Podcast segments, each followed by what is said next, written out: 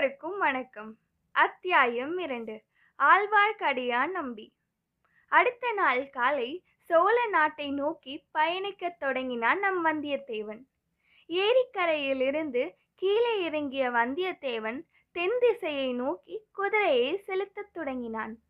வந்தியத்தேவனின் உள்ளம் ஏரி அலைகளின் மீது நடனம் ஆடும் படகை போல் அவன் மனம் ஆனந்த கூத்தாடியது.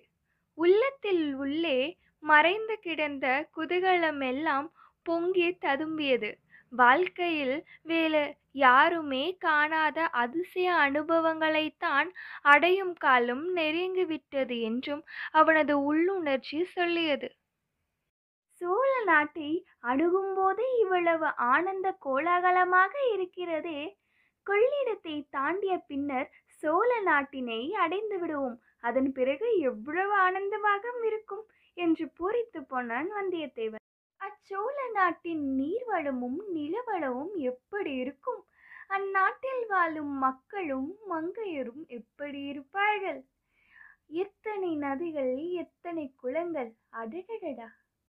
கவிகளிலும் காவியங்களிலும் பாடப்பெற்ற பொன்னி நதியின் காட்சி எப்படி இருக்கும்? அதன் கரைகளிலே பூத்து குலுங்கும் புன்னை மரங்களும் தென்னை மரங்களும் கடம்பம் மரங்களும்.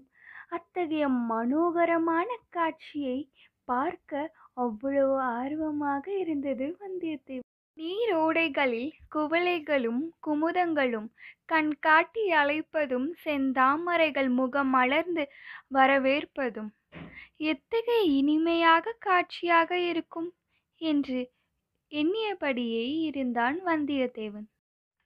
காவேரியின் ஒரு கரையிலும் சிவபக்தி செல்வர்களான சோழ பரம்பரையினர் அடுத்துள்ள அற்புத வேலைப்பாட்டமைந்த ஆலயங்கள் எவ்வளவு அழகாக இருக்கும். ஆஹா பழையறை நகர் சோழ மன்னர்களின் தலைநகர். பூம்புகாரையும் உறையூரையும் சிறிய குக்கிராமங்களாக செய்துவிட்ட பழையறை.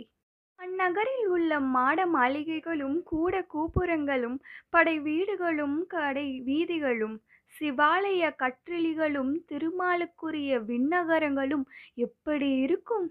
இந்த ஆலயங்களில் இசை வல்லுநர்களும் இனிய குரலில் தேவாரம் பாடல்களையும் திருவாய்மொழி பாசுரங்களையும் பாட கேட்டோர் பரவசமடைவார்கள் என்று வந்தியத்தேவன் கேள்வியுற்றிருந்தான் அதையெல்லாம் கேட்கும் பேறு தமக்கு விரைவில் கிடைக்கப் போகுது. அது மட்டும்தானா? சில நாட்களுக்கு முன்பு வரையிலும் கனவிலும் கருதாத சில பேர்களையும் கிட்டப் போகிறேன். வீரத்தை வேலனையும் அழகில் மன்மதனையும் நிகர்ந்த பராந்தக சோழ மகாராஜாவை நேரில் காணப்போகிறேன் அவ்வளவுதானா? அவருடைய செல்ல புதல்வி ஒப்புயரில்லாத நரிமணி குந்தவி பிராட்டியை காணப்போகிறேன் ஆனால் வழியில் எந்த தடையும் நேராமல் இருக்க வேண்டும். எந்த தடை வந்தாலும் என் கையில் வேல் உள்ளது இடையில் உரையில் வாளும் உள்ளது. மார்பிலே கவசம் நெஞ்சிலே உரையும் இருக்கிறது. ஆனால் இளவரசர் ஆதித்தர் ஒரு முட்டுக்கட்டை போட்டிருக்கிறார். ஒப்புவைத்த காரியத்தை நிறைவேற்றுவதற்கு முன்பு யாரிடமும் சண்டை பிடிக்க கூடாது என்றார்.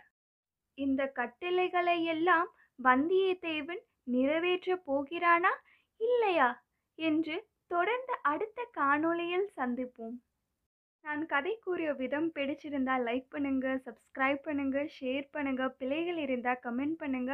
நான் திருத்திக்கிறேன் அடுத்த காணொளியில் சந்திப்போம். நன்றி வணக்கம்.